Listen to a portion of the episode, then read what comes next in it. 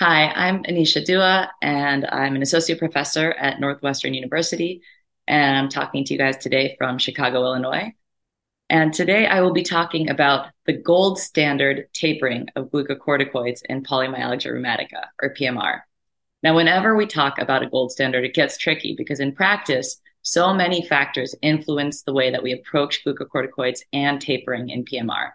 But I'll start off with describing the ACR EULAR guidelines that were developed in 2015. Now, remember, these are guidelines based on the best available data at that time, and they're intended for guiding practicing clinicians, but they are not rules for managing every PMR patient. So, point one the guidelines recommend using the minimum effective glucocorticoid dose for initial treatment, and the range provided is between 12.5 and 25 milligrams of prednisone daily. Now, there was unanimous agreement that patients requiring higher doses, more than 30 milligrams of glucocorticoids, should really be assessed for an alternative diagnosis because there's really not a lot of evidence for a benefit from a higher dose regimen in PMR. They also discourage using a starting dose of less than 7.5 milligrams. But within this range, which side do you pick? In patients with a higher risk of relapse and low risk for adverse events, you might opt for the higher dose range. And in patients at a lower risk of relapse or with significant comorbidities, you might opt for starting at the lower dose range. But this begs the question who are these people who have a higher risk of relapse? Factors include female sex, highly elevated inflammatory markers, and that's defined as a SED rate of more than 40, and those who have peripheral inflammatory arthritis. Now, comorbidities that might influence a provider to use doses in the lower range include things like diabetes, osteoporosis, glaucoma, and so on. Now, in practice, the majority of patients will fall into this high risk relapse group, females with a SED rate more than 40, but many of them will also have a comorbidity that makes you want to start a lower dose if possible. What do I generally do? This is point two. In most of my PMR patients, I start with a dose of 15 milligrams daily. Fewer than 1% of patients with PMR initially treated with prednisone doses of 15 milligrams a day require higher doses to control their symptoms. And typically, we see very rapid improvement with the initiation of glucocorticoids, usually within a few days. But if the symptoms don't improve in two to four weeks, the diagnosis really should be reconsidered. Okay, so what's next? How do we actually taper? Once the patient achieves clinical remission, the guidelines recommend that glucocorticoids should be tapered to a dose of 10 milligrams a day within four to eight weeks. If they continue to do well, then the prednisone should be tapered by one milligram every four weeks of course, if you don't have one milligram tablets, you can use alternate day dosing, for example, seven and a half, alternating with five milligrams every other day. But based on this regimen, a perfectly responding patient with PMR can be tapered off of glucocorticoids at a minimum of 10 months from their first prednisone dose. I do have some incredible colleagues who are a little bit bolder than I am and attempt to taper their patients off of glucocorticoids in 12 to 16 weeks from their diagnosis of PMR. Now, this is based on data from the placebo arms of some randomized control trials in PMR, where about 20% of patients are able to rapidly taper the prednisone without having flares. Of course, in the other 80%, the dose can be increased when they do relapse. But this brings up the point that for those who relapse during glucocorticoid tapering, the prednisone dose should be increased to the pre relapse dose and then decrease gradually within four to eight weeks to the dose at which that relapse occurred. Point three I'm personally not as aggressive in my steroid tapering regimen, and I tend to stick closer to the guidelines in terms of getting to about 10 milligrams daily after eight weeks, and then tapering closer to about one to two milligrams about every six weeks. Of course, taking into account patient comorbidities and tolerance. The other thing that the guidelines recommend is using daily dosing instead of BID dosing so as to not disrupt the HPA axis. And in most patients, I do use daily dosing, but in patients with prominent nighttime pain or symptoms, it's reasonable to use split dosing with the higher doses in the morning. Now, in real life, a systematic review of PMR patients showed that many patients with PMR are still on glucocorticoids way beyond the time of their diagnosis 77% at one year, 51% at two years, and 25% still on glucocorticoids at five years. We also know that about 65% of PMR patients develop glucocorticoid glucocorticoid related adverse effects. So, in an ideal world, we would have predictive factors or biomarkers that would help us to risk stratify these patients in regards to relapse risk and identify the best tapering strategy based on this. Currently, that doesn't exist, and patients with PMR often deal with significant side effects from glucocorticoids and remain on prolonged therapy. Luckily, there have been advancements in the field that have created a path for using other medications to enable glucocorticoid tapering in our patients, especially those who don't tolerate steroids or who flare while the steroids are tapered. So all of what I just told you basically means that there is no gold standard for tapering steroids in PMR. As providers, we have to individually assess each patient and taper as quickly as we can while keeping the debilitating symptoms of their disease under control. My recommendation would be to start around 15 milligrams of prednisone daily, taper by two and a half milligrams every month until 10 milligram daily, and then continue to try to taper at a rate of one to two milligrams every six weeks while monitoring clinical symptoms and inflammatory markers. And don't forget to screen for signs and symptoms concomitant GCA at each visit with your PMR patients. Thanks so much for listening. Hi, this is Robert Spiera from the Hospital for Special Surgery in New York, and I'll be speaking today about a question, which is whether IL 6 inhibiting therapies should be used early or late in the course of treating patients with polymyalgia rheumatica.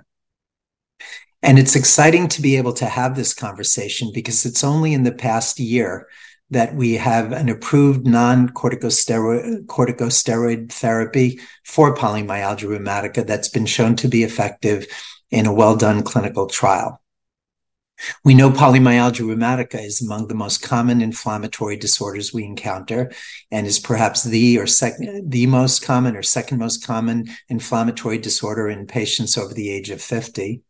We know it's exquisitely responsive to corticosteroids, with which we are all familiar, both the good, the bad, and the ugly. Corticosteroids work very well in polymyalgia and they work quickly, but they come at a price in terms of side effects over time. And in most case series of polymyalgia rheumatica, patients often require often greater than one year and often greater than two or even five years of therapy with some doses of corticosteroids. And up to 65% of patients have one or more significant side effects of steroids over the course of their treatment. So there really was a need for better steroid sparing therapies. And we had tried in the past some of our traditional disease modifying drugs such as methotrexate, but there was no great compelling evidence in clinical trials, or at least in my clinical experience, that they were helpful. There was also the recognition that the biology of polymyalgia rheumatica was becoming better understood and that interleukin 6 was a pivotal player in polymyalgia rheumatica and that there were available IL 6 blocking therapies that had been approved for rheumatoid arthritis, namely sarilumab and tocilizumab. And starting about six, seven years ago, some data started to come out suggesting that this strategy could be very effective in polymyalgia rheumatica. Our group was uh, uh, fortunate to lead a study of 10 patients, an open label study in new polymyalgia rheumatica, where we treated patients in an open label fashion with tocilizumab and a very rapid steroid taper. Patients were tapered off steroids within four months. And all of the patients continued on tocilizumab when it was in the monthly infusion uh, form of delivery for 12 months and all stayed in remission compared to a, a, contemporaneous cohort of patients that were matched, not part of the trial, um, but were matched for their demographics and disease characteristics. And we found those patients used much more steroids than did our tocilizumab treated patients and were much more likely to relapse and had a much longer course of therapy, approximately 14 months, as opposed to our patients on tocilizumab, where they were treated with no more than four months of corticosteroids. But better studies were developed subsequently, looking at both refractory polymyalgia rheumatica, but also new onset polymyalgia rheumatica.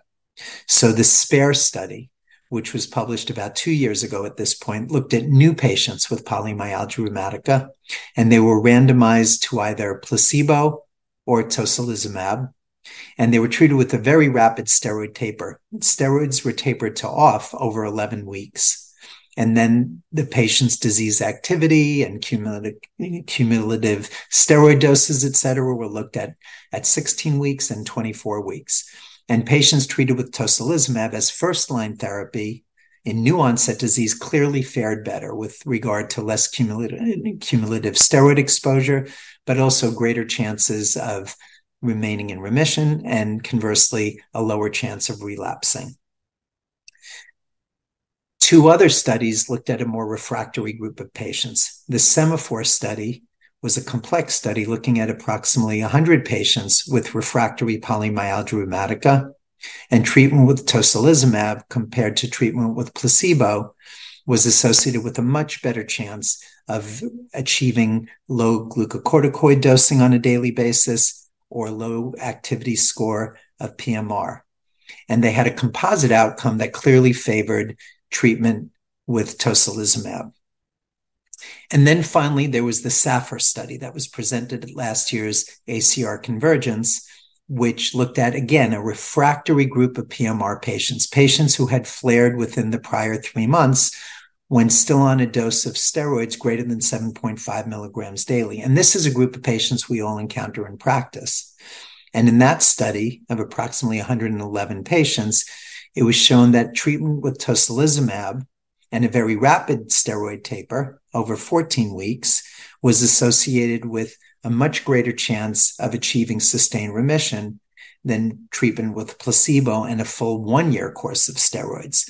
So, despite the um, group receiving only 14 weeks of glucocorticoids, they were three times more likely to achieve the primary outcome over the course of that year compared to patients treated with placebo sarilumab um, and the longer course of prednisone. So basically, from trial data, what we have is data, you know, clearly suggesting that IL-6 inhibition, either with tocilizumab or sarilumab, is effective. The FDA has approved sarilumab based on the SAPPHIRE study for the treatment of refractory polymyalgia rheumatica. So that's the niche for which it has achieved regulatory approval because that was a study done in a refractory population. But there's pretty strong proof of principle studies suggesting that new onset disease would also be successfully treated with IL 6 inhibitors. So, how do we approach the patients with this? Well, the easiest answer is that it's clear that in patients with refractory disease, IL 6 inhibition with sarilumab, which is the drug that's been approved, would be effective and is approved. In that study, by the way, patients also demonstrated better outcomes with regard to quality of life and functional measures. That was more of an exploratory outcome, but I think very important and meaningful to our patients. But that doesn't mean that sarilumab or tocilizumab would not be effective upfront in these patients. And I think this becomes a very personalized decision. And obviously, there are practical barriers that could prevent access to an IL 6 inhibitor early in the disease course based on what has achieved regulatory approval and what hasn't. But assuming cost was no object and access was no object, there are probably patients for whom upfront tocilizumab would make sense or sarilumab would make sense. Um, patients, let's say, who are very frail, patients with very brittle diabetes, patients with very tenuous neuropsychiatric strategies, you may want to be more aggressive upfront in terms of hoping not to use steroids or minimize the use of steroids. So I think the jury is still out on this question. And even setting aside regulatory approvals, I think in terms of what is best for our patients, recognizing that some patients may do very well with a relatively brief course of steroids um, most patients don't. And there may be particularly vulnerable patients for whom IL 6 inhibition early on would make sense. And this is so clear that there is not a clear answer, that this is the subject of the great debate at this year's upcoming ACR convergence meeting in San Diego this November. Thanks very much. Hi again. It's Mike Putman from the Medical College of Wisconsin. Happy to be back on RheumNow as part of the Polymyalgia Rheumatica or PMR campaign. Now, I last appeared here to discuss, I guess somewhat wound up calling it more of a rant than a discussion, but whatever, uh, rheumatoid arthritis, ILD. If you haven't checked out that coverage on RheumNow, I highly recommend it. The subject of my discussion slash rant at that point was overdiagnosis, which I define loosely as making people into patients unnecessarily. In the case of polymyalgia PMR, that means telling someone with PMR that they actually have giant cell arteritis unnecessarily. So let me tell you about how that happens. Now, we all know there's this relationship between PMR and GCA, right? About 50% of GCA patients have PMR symptoms, and about 10% of patients with PMR will have GCA diagnosis or will develop GCA over the course of their disease.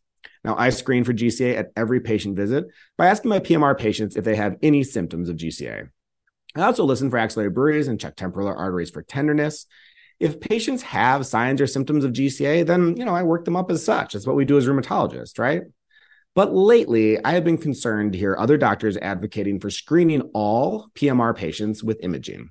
Now, recommendations vary by center and availability, but they include ultrasound, CT angiogram, MR angiogram, or even PET CTs.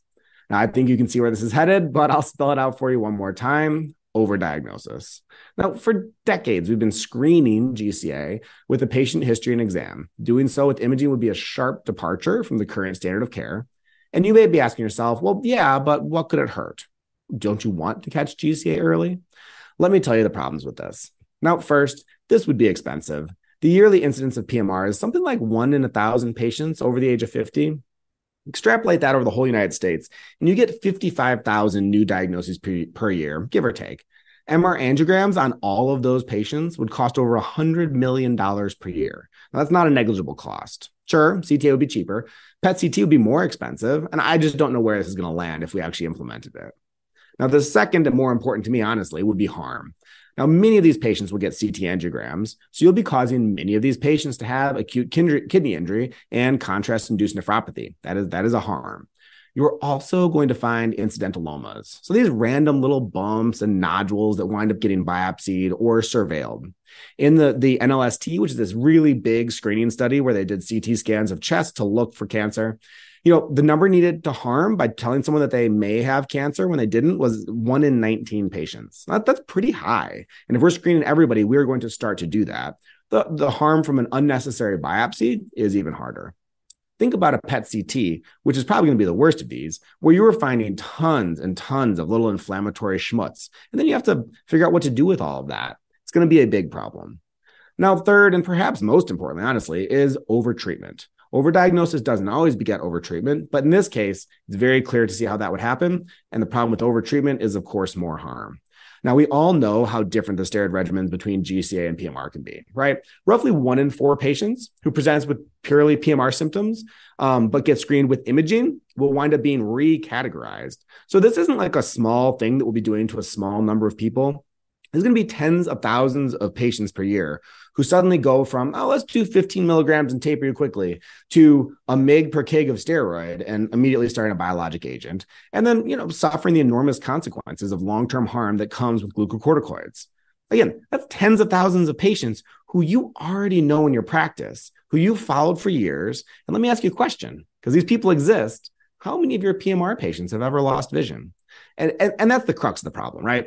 All this screening and overdiagnosis and overtreatment. And, and for what? There have been no studies to date that show that this prevents vision loss. There have been no studies that have evaluated how harmful the additional steroids and biologics will be. I mean, we all know that escalating from 15 milligrams of steroid to 80 milligrams of steroid is going to be harmful, but we have no idea how to categorize it. But, you know, I can tell you it's there.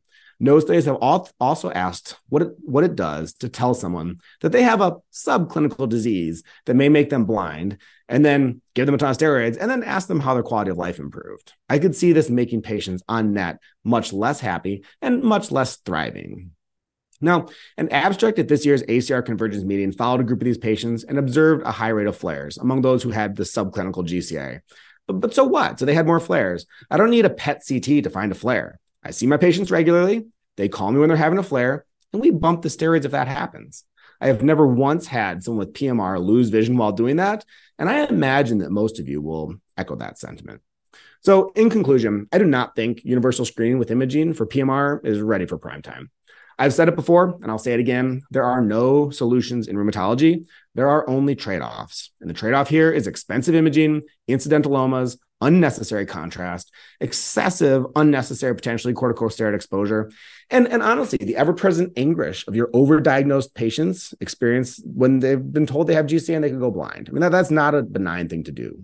The benefits here remain unsubstantiated, although I could imagine there being some, but they're at this point, they're theoretical. So until that changes, I say no to universal screening in PMR. Uh, thanks so much for having me. Appreciate RheumNow for uh, putting on this series, uh, and everyone have a great day. I'm Eric Matteson. I am Emeritus Professor of Medicine at Mayo Clinic in Rochester, Minnesota. And I would like to today talk about some of the challenges and things that we need to pursue in the future to advance our understanding of PMR and improve the treatment of patients who have polymyalgia rheumatica. I think I'd like to start by saying that even though PMR is not perceived by many physicians as a severe diagnosis, its diagnosis and management actually pose significant challenges. In recent years, uh, the supportive role of imaging and diagnosis and classification has been actively investigated, but there's still a lot to do with imaging. Although imaging data may add to clinical evaluation, clinical decisions cannot rely exclusively on imaging at present, at least in my view. The therapeutic options for patients with PMR are expanding, and they probably will expand in the coming years. There have been numerous small trials of benefits of targeted therapies, including tocilizumab, rituximab, and JAK inhibitors. But larger controlled trials of some of these agents are needed, and some are actually ongoing. So, as we think about these challenges in the future of the science of PMR, we have a number of things to consider. Firstly, regarding diagnosis, we actually have no specific diagnostic test for PMR but better genomic and pharmacogenomic characterization of PMR from blood and tissue is needed, and that will help us with diagnosis. And relatedly, um, further study the phenotype and outcome of people who have PMR who present with subclinical vasculitis is needed so that we can separate these patients effectively. And regarding biomarkers for disease activity and severity, um, we clearly need more work here. One example of this need is that IL 6 blockers suppress IL 6 and CRP, but this does not necessarily translate into remission, as we've seen in studies of anti IL 6 and GCA and even in PMR. So, in developing these new therapies, uh, we have some challenges. Uh, for one thing, because PMR without concomitant GCA does not lead to permanent organ damage, but does target aged individuals who have increased vulnerabilities, especially immunologic vulnerabilities and cardiovascular vulnerabilities. The risk benefit ratio of new therapies, which could convey increased risk for infection or vascular morbidity, needs to be carefully weighed. I'm always struck that a lot of practitioners think that PMR is a disease of one to two years. I'm not so certain. We followed patients with PMR for decades, and we see that it is often recrudescent after months or even years of seeming quiescence. So a question is, does the disease ever go away? That is, is there ever really a cure or is it a chronic condition? And if so, can we, can we predict in which patients it will be chronic and long lasting? The challenges of evaluation in these trials have underlined the need for better assessment tools to address these questions and to evaluate remission and relapses, as well as other relevant outcomes.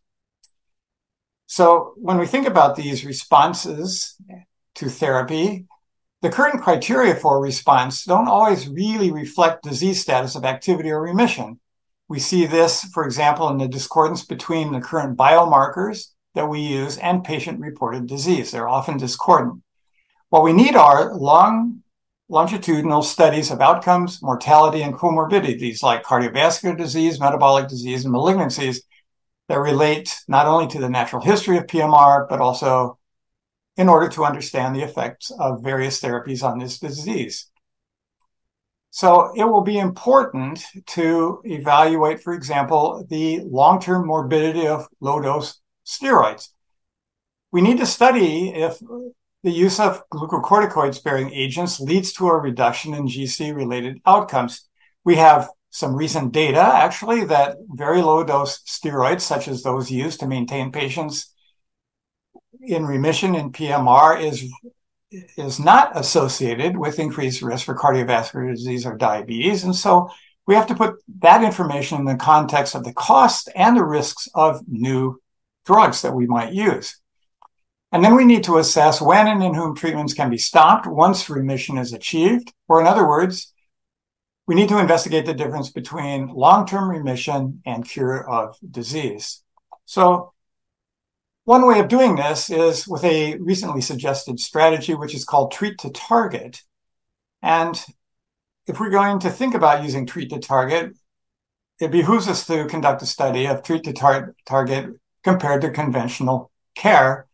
And in order to do that, we need to develop evidence-based definitions of response, remission, and relapse in PMR. We need a definition of refractory disease, and we need to work out tools that adequately assess disease activity, disease activity states, and patient reported outcomes, including fatigue and health related quality of life, for example.